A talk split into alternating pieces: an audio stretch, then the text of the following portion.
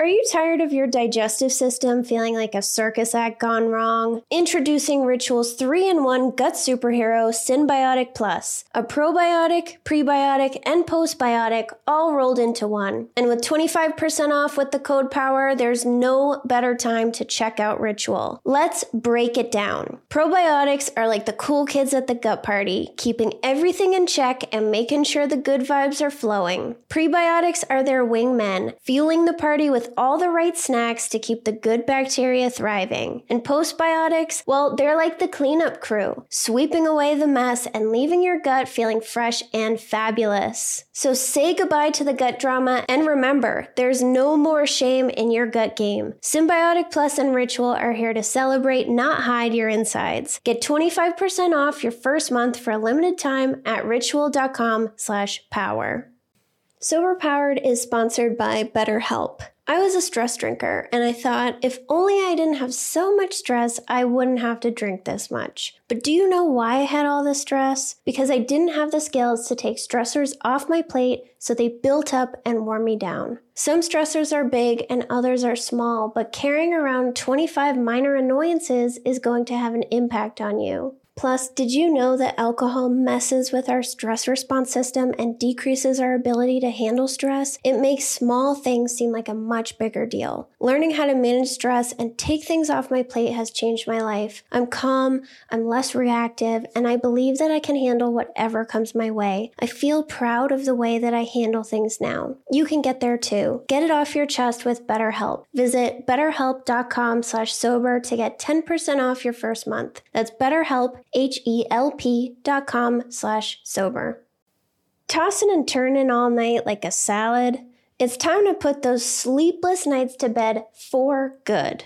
Enter Tanasi, my sleep saviors, and they have science to back up their sleep, anxiety, and pain relieving powers. Back in 2016, they invested a $2.5 million grant to Middle Tennessee State University to study the hemp plant. Turns out their special patent pending CBD CBDA formula is twice as effective as CBD alone and can be more effective than over the counter ibuprofen, acetaminophen, and aspirin. So if you're tired of tossing and turning like a rotisserie chicken, then Tanasi's got your back with their range of great products from tinctures to gummies to lotions. Tanasi is my go to when I can't sleep or I have way too much anxiety. I'm so glad that I discovered them. So go to tanasi.com and use the code POWER to get 25% off your order. That's tanasi.com, T A N A S I, to get 25% off your first order with the promo code POWER.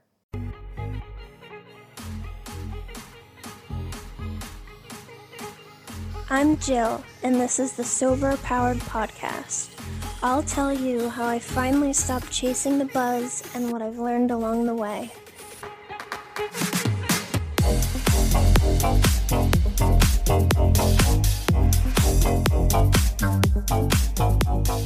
Welcome back to the Sober Powered Podcast. I'm Jill, and if you're new here, I'm a sober scientist who talks about the science and psychology of addiction. If that sounds interesting, please subscribe. Today, I'm going to talk about how we process alcohol, why women get drunk faster than men, what enzymes and organs are involved, and why alcohol prevents fat loss. Since I'm discussing the biology, I'm also going to mention some facts and statistics about how alcohol damages our body and contributes to cancer. I'm not doing this to frighten you or as a scare tactic to get you to stop drinking, it's purely educational. If this information is upsetting, you may want to skip this episode. With that said, let's dig in. So, alcohol or ethanol is a very small molecule and it can exist in both water and fat based environments. So, it's freely able to pass into many cells in the body. So, it can get past the blood brain barrier, it can get into fat cells. So, it visits a lot of places in our body when we drink. Women typically get drunk faster than men do for a few reasons. So, women are smaller typically have a higher body fat percentage than men and have less overall body water. So, alcohol can hang out in body fat, but water will flush it out. So, having more fat and less water makes alcohol clear the body slower. On top of this, women also produce less of the enzymes that break down alcohol, which we will talk about in a bit. It's not really known why this is the case, but it's been observed that women just have less enzymes. So they not only clear alcohol slower because of body composition, but women also process alcohol a bit slower. So because of this, Women who are problem drinkers typically have more alcohol related medical issues than men do.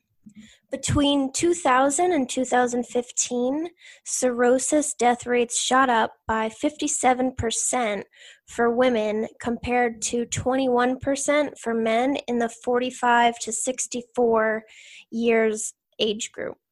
For adults that are 25 to 44 years old, cirrhosis death rates increased by 18% for women and actually decreased by 10% for men. So, overall, because alcohol is hanging out longer in the body and it's slower to clear um, because of the enzymes, women will have more medical issues than men just because alcohol is present longer. Women also get alcohol poisoning easier than men do because the amount of alcohol they drink stays in their body longer. So, what happens when we drink? So, 20% of the alcohol that you drink is absorbed by the stomach lining and can reach the brain in only a minute. The remaining 80% passes into the small intestine before entering the bloodstream. Once alcohol is in the blood, it visits many organs of the body. So the heart pumps it throughout the body while the liver works on breaking it down into carbon dioxide, water, and energy to be eliminated. So we'll talk about this process of breaking alcohol down in a bit. So the liver is able to process one standard drink per hour. So if you drink beyond what your body can process, then it's going to remain in circulation and in your tissues until it can be processed and eliminated. So that's what makes us feel drunk is the alcohol that's hanging out in our bloodstream waiting to be processed. So as a reminder, one standard drink is a 12 ounce glass of beer, a 5 ounce glass of 12% wine, or a 1 ounce shot of liquor. Most people underestimate how much they're actually drinking, so if you measure out 5 ounces of water in a wine glass, you'll see how small it actually is. So I was really surprised and also sad when I measured that out for myself. Um, if you compare five ounces of wine to what you would get in a restaurant, you can see how much you're actually drinking. It's a lot more than we think. So it's kind of like portion sizes, how they've been warped at restaurants. So the same is true for the glass of wine that they bring you. And also, another point here is a standard drink is a five ounce glass of 12% wine. So not a five ounce glass of 14 or 15% wine. So a lot of wines, especially reds, are more than 12%. We already talked about how alcohol hits your stomach, some of it is absorbed. The rest that isn't makes it into your intestines. So the portal vein runs from your intestines into the liver. So that's why so much alcohol is processed there. So it brings blood from the digestive system into the liver where it can filter out toxins, process nutrients, and then return the blood back to circulation. So the liver basically like cleans our blood. So there's a few ways that alcohol is metabolized, but the most common pathway involves two enzymes, alcohol dehydrogenase and aldehyde dehydrogenase. So, if you're not a science person, an enzyme is a protein that catalyzes a reaction or helps it to happen. So, this reaction might happen on its own, but it might be really slow or it might, you know, virtually never happen. And with the presence of an enzyme, it allows it to happen like in a in a much more timely way. So enzymes are really just helpers. So think of them that way. So these two enzymes help break apart the ethanol molecule so that it can be eliminated by the body. So they break it down into smaller things and eventually it becomes carbon dioxide and water, which we eliminate from our body all the time. So these enzymes need a little extra help to process alcohol. So this is where maybe it's a little complicated. So they get this help from a form of vitamin B3 called nicotinamide adenine dinucleotide. I'm just going to call it NAD. So this is a coenzyme. So a coenzyme is something that helps an enzyme function. One of the functions of vitamins in our body is to make these coenzymes. So coenzymes help enzymes by moving around electrons, atoms, or molecules from one enzyme to another. So, in the case of alcohol, NAD picks up two extra electrons and takes them away. So, you can think of electrons as energy, and the exchange of electrons is how new molecules are formed and how chemical reactions occur. So, all a chemical reaction is, is an exchange of electrons. So, where we're at right now is alcohol enters your body, and there are two enzymes that break it down.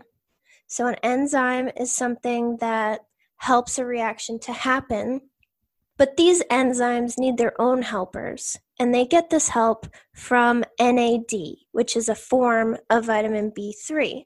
So, NAD works with these enzymes to process alcohol so we can eliminate it from our body. So, as alcohol is broken down, the extra electrons that NAD picks up are shuttled away and brought to other reactions that need a little extra energy boost.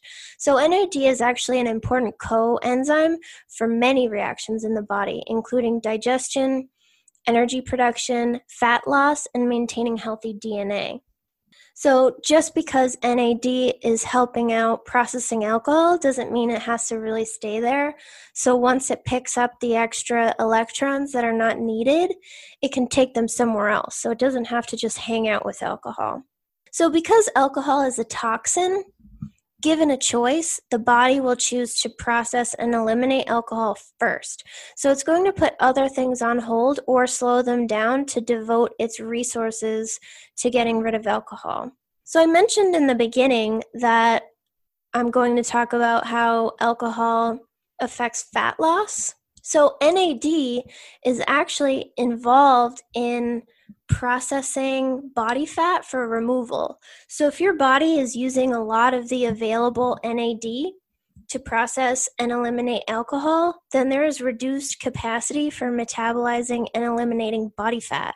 So, therefore, fat metabolism is slowed down. Um, I read that this could be up to 70%. So, it's not simply the excess calories that we take in from alcohol that promotes weight gain or maintenance of a high weight. It's also the decreased availability of the coenzyme NAD that prevents reduction in fat. So, just to reiterate that, NAD helps our body get rid of excess body fat. So, when we're in a calorie deficit, NAD helps get a little fat out of our fat cells for energy. But when all of the NAD is stuck processing the binge drinking that you did last night, you can't break down body fat as well because NAD is busy and it can't help out in these other reactions. And since NAD is needed for a lot of different things, remember I said this includes digestion, energy production, fat loss, and maintaining healthy DNA all of those other things take precedence over fat loss. That's not really something important that we need to survive. That's something more like aesthetic. So, if there's only a limited amount of NAD, it's going to do the critical things before it breaks down body fat. So, drinking alcohol disrupts in your ability to break down body fat. So, in my experience, I was doing everything right to lose weight for five years, but all I did was gain and lose the same one pound. And I was very frustrated with this. So I did intermittent fasting, I did um, counting macros or calories. I tried so many different types of exercise, healthy foods, meal prep. I tried so many things and I never lost any weight. When I quit drinking back in November, I finally started to see progress. So I've actually lost 15 pounds since November, and I'm a pretty small woman to start with. So this was really fantastic. And I really didn't um, get super strict with my diet or anything. I even indulged in ice cream and cookies. It wasn't just like a calories thing. When I quit drinking, my body was finally able to process and eliminate the extra fat I carried around because it wasn't constantly focused on processing alcohol. So I was a daily drinker, remember? So every day my body was working to get rid of all this crap and using NAD to help process it. And even if I was overall in a calorie deficit, NAD couldn't help out with any fat reduction. So I think that's really interesting. So I want to talk about the main pathway for how we process and eliminate alcohol, but I want to briefly mention um, there's two other ones. So these two do not get turned on in normal drinkers, healthy drinkers, these two pathways only turn on for people who are abusing alcohol. So people who are drinking heavy heavy amounts of alcohol will need to turn on other pathways to process it because the main pathway is too slow. So the second pathway is called the microsomal ethanol oxidizing system or MEOS if you want to look it up and it results in the production of free radicals, which can lead to cancer. This episode is not meant to scare you in any way, but this pathway turning on does promote the production of free radicals. Um, the third pathway that turns on takes place in the liver and the pancreas. So, some chronic drinkers do cause damage to their pancreas, which results in pancreatitis or, unfortunately, um, diabetes, which which sticks with them for life. That was something that I was always curious about. Um, we know that alcohol messes with our liver and can cause really bad things there. But when I heard about people developing diabetes from alcohol abuse, I was really surprised. So, this is because another pathway is turning on. So, with a lot of excess alcohol, your pancreas has to start kind of chipping in and doing some of the work. So, back to the main pathway. So, that's where I want to focus. So, in the first step, the first enzyme is called alcohol dehydrogenase. So, this converts alcohol into acetaldehyde. An acetaldehyde is a highly toxic substance. It's actually 10 times more toxic than ethanol, and it's a known carcinogen. And a carcinogen is something that causes cancer. So, acetaldehyde is short lived and quickly broken down in the second step of the pathway. So, aldehyde dehydrogenase will then convert this into acetate, which is broken down into water and carbon dioxide and released from the body. So, I'll post images of these molecules on the Sober Powered Instagram account tomorrow so that you can see how these enzymes are changing the molecular structure of ethanol to make it able to be eliminated. So, all you need to know is there are two steps. So the first one takes ethanol and converts it into something called acetaldehyde. And this is super toxic and horrible. And then the second enzyme converts that into acetate, which is then broken down again into water and carbon dioxide. So, two steps. So, even though acetaldehyde is short lived, it has the potential to do really significant damage. Alcohol metabolism mainly takes place in the liver. So, because of this, the liver is damaged by excessive drinking, and this causes lesions on the liver cells. And beyond just its toxicity, acetaldehyde is a highly reactive molecule, so it actually binds to proteins, fats, and DNA, causing the original molecule to lose some or all of its function because it's disrupting its ability to do, you know, whatever it's meant to do. So if this molecule is going around causing certain things to become non functional, like you can imagine how that's a problem. So, the way that alcohol contributes to oral, esophageal, liver, and colon cancer is somewhat intuitive based on just our digestive tract, but it also increases the chance of developing breast cancer by about 7 to 10% per standard drink consumed daily. So remember, a standard drink is only 5 ounces of 12% wine. One bottle of wine is 25 ounces. So when I was drinking a bottle of wine every day, my breast cancer risk increased by 35 to 50% based on the statistic. So that's a really big increase. This contribution to breast cancer, again, it's not super intuitive. So what I learned is there's actually some of some of the first enzyme to process alcohol. So alcohol dehydrogenase, there's actually some present in other tissues in the body, not just the liver. And one of these tissues is the breast. So that means that since alcohol circulates through our entire body when we drink it, some acetaldehyde is formed in the breast tissue where it's able to bind to other proteins or or DNA or fats or whatever in the breast and cause damage there. So so that's the way that it can contribute to breast cancer. I think something that most people know is that alcohol damages our liver and that it leads to fatty liver.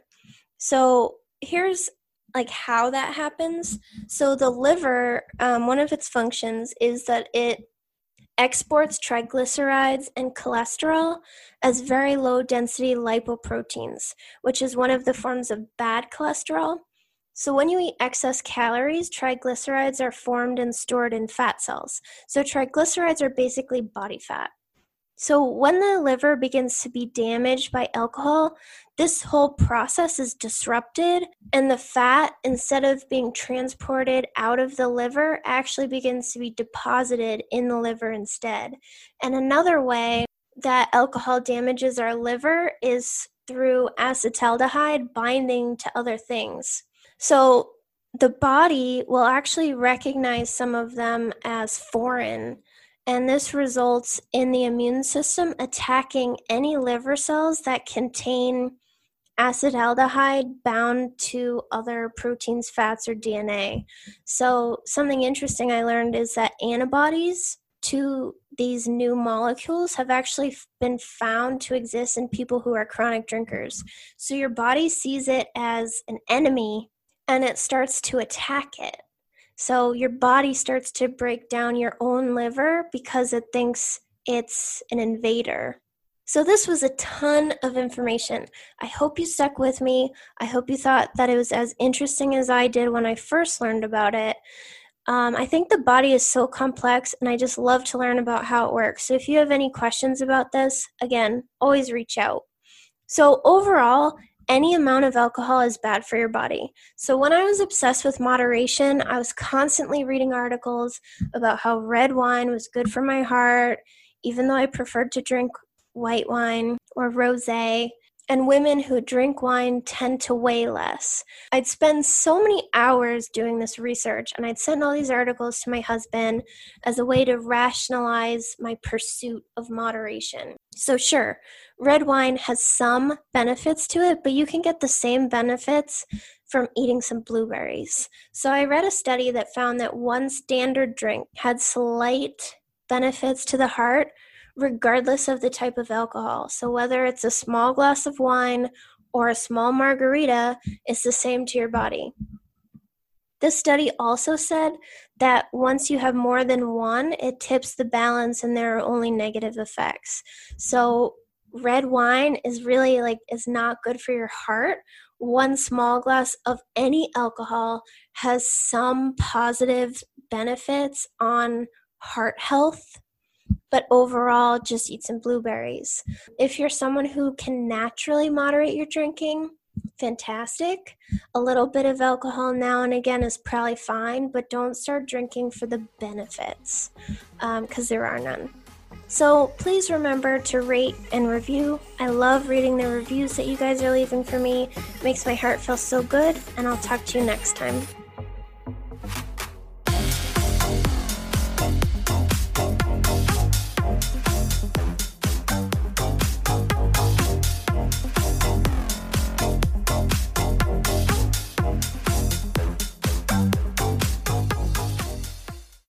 I'm Madeline, and I'm the host of the Happiest Sober podcast. I got sober in my 20s after a decade of gray area drinking, and the greatest plot twist of all time was realizing that alcohol, the thing that I thought made my life the most happy and fun and exciting, was actually the exact thing preventing me from living my happiest and best life. My mom is 40 years sober, and she joins me on my podcast very often. I like to call her my part time co host, and I also bring you solo episodes where I share my top tips, tricks, and mindset shifts in sobriety, and lots of how to's for navigating all the things sober from weddings to parties to holidays to bachelorette parties to trips. I'm also joined by so many guests who come on and share their sober stories, and they're all so, so inspiring. I'm here to show you that life doesn't end when you quit drinking. In fact, it's very much the opposite. And no matter what your relationship was with alcohol, life can be the absolute happiest when you're sober. New episodes come out every Tuesday. You can listen to Happiest Sober podcast wherever you get your podcasts.